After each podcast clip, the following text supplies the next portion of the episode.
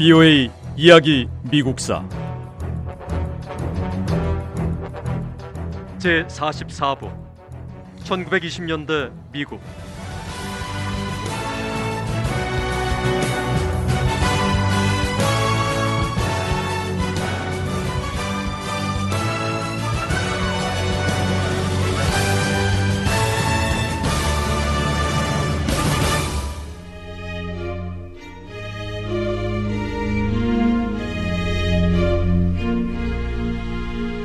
(1908년) 뉴욕에서 활동하는 예술가들이 미술사에 기록될 만한 특별한 전시회를 마련했습니다.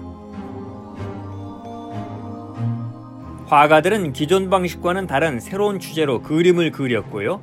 실물을 있는 그대로 현실적으로 묘사했습니다. 미국의 많은 젊은 화가와 미술 애호가들은 유럽에서 온 새로운 미술 방식에 큰 관심을 보였고 이 새로운 예술 세계를 면밀히 관찰하고 연구했습니다. 그리고 머지않아 찰스 데무스와 조셉 스텔라를 비롯한 다른 미국 화가들은 피카소와 브라크 같은 새로운 입체파 방식으로 뛰어난 예술 작품을 만들기 시작했습니다.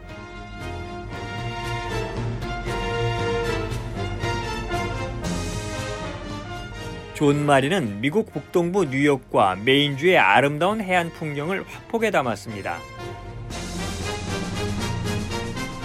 막스 웨버와 조지아 오키프 같은 화가들은 사실주의보다는 작가의 상상력을 더 많이 담은 듯한 방식으로 그림을 그렸습니다.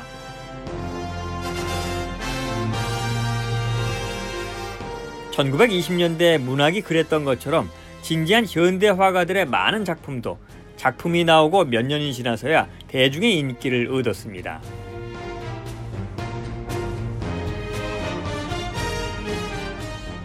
(1920년대) 미국 최고의 건축가는 프랭크 로이드 라이트였습니다. 20세기 미국에서 가장 위대한 건축가 가운데 한 명이라는 평을 받는 라이트는 건축가들이 건축물을 설계할 때 일부 고대 양식을 모방해서는 안 되고 그 건축물에 맞는 독자적인 방식으로 설계해야 한다고 주장했습니다.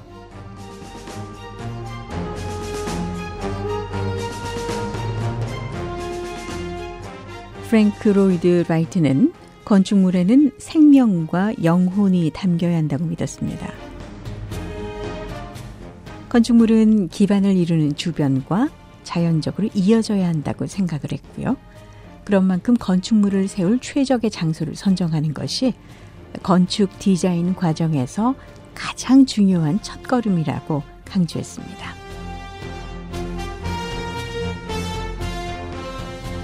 라이트는 건축물이 들어설 지역의 재료들을 새로운 방식으로 사용했습니다. 건축물과 건축 설계를 유용하고 효과적으로 결합하기 위해서 다양한 상상력을 발휘해서 건축 양식을 개발했습니다.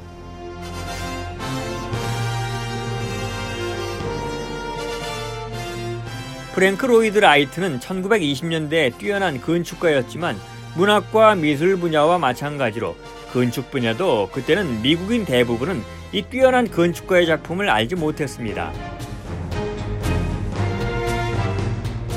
대중은 새로운 시도를 하는 건축가보다는 전통적인 신념을 갖고 기존의 방식을 따르는 지역 건축가들에게 눈을 돌렸습니다. 이들은 대부분 집과 사무실, 대학이나 다른 필요한 건물을 설계할 때 새로운 건축 양식보다는 구식의 안전한 방식으로 건축물을 설계했습니다.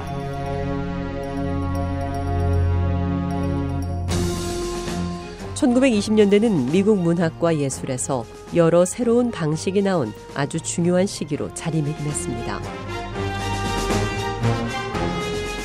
어니스트 해밍웨이의 문체는 반세기가 지난 이후에도 계속해서 미국 작가들에게 영향을 미쳤습니다. 여러 화가는 1920년대 진정한 미국 현대 미술이 탄생했다고 믿고 있습니다.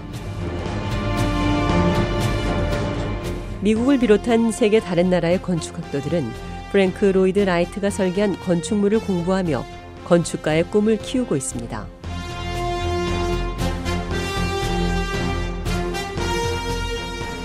1920년대 예술가들이 표현한 저항 정신과 풍부한 상상력은 시간이 지나면서 더 큰 영향력을 발휘하는 작품을 만들어냈습니다.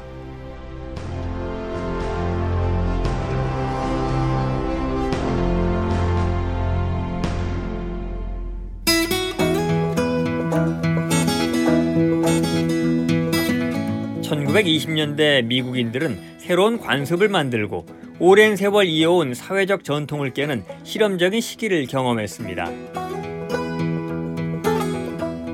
새로운 춤이 등장해서 젊은이들을 사로잡았고요.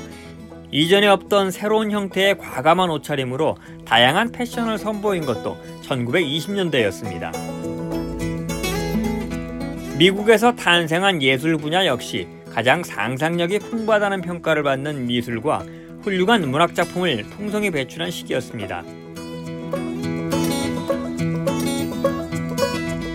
1920년대 미국은 경제적 여유와 함께 그야말로 기존의 틀을 깨는 새로운 사상과 문학, 예술이 풍부했던 시기였습니다. 젊은이들이 남의 눈치를 보지 않고 과감한 옷을 입고 남녀가 몸을 가까이 기대고 춤을 추는 모습을 보면 1920년대 미국은 그 어느 때보다 개방적으로 보일 수 있는데요. 그런데 사실은 1920년대 미국은 상당히 보수적이었습니다. 이 시기 미국인들은 사회제도나 정치제도 등 여러 분야에서 언제나 보수적인 정책을 지지했습니다. 유권자들은 선거에서 보수적인 공화당을 선택했고 1920년대에 워런 하딩 대통령과 켈빈 쿨리지 대통령, 허버트 후보 대통령까지 이 공화당 소속 대통령을 세 번 연달아 선출할 만큼 보수적인 분위기였습니다.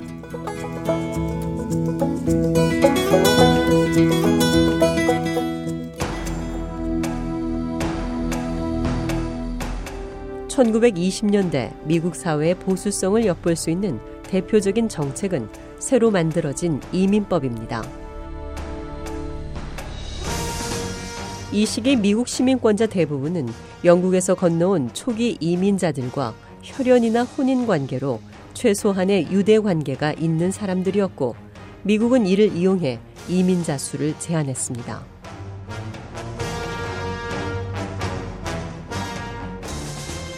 영국에서 온 미국 초기 정착민과 혈연이나 결혼으로 연결된 사람들은 자신들이 진정한 미국인이라고 생각했습니다. 초기 이민자들과 어떤 형태로든 역사적 유대 관계를 가진 후손들이 진짜 미국인이라고 여겼던 거죠.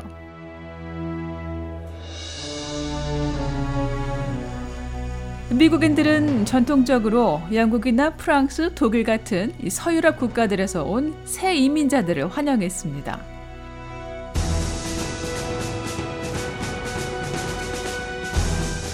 하지만 1920년대 뉴욕시와 다른 항구에 도착한 이민자 대부분은 유럽 동부와 중부, 남부 지역 출신이었습니다.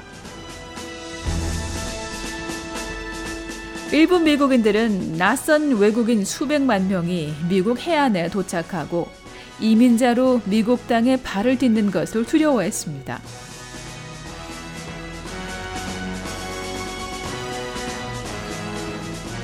미국인들은 새로 정착한 이민자 때문에 일자리가 줄어들 것을 걱정했고 이민자들이 어떤 정치적 신념을 갖고 있을지 불안했습니다.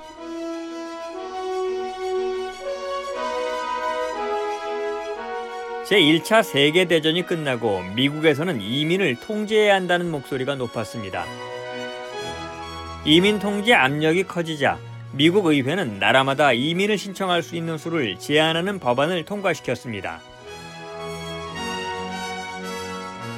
1924년 연방의회와 켈빈 쿨리지 대통령은 더욱 강력한 이민법 시행에 동의했습니다. 부유의 이야기 미국사 다음 시간에 계속됩니다.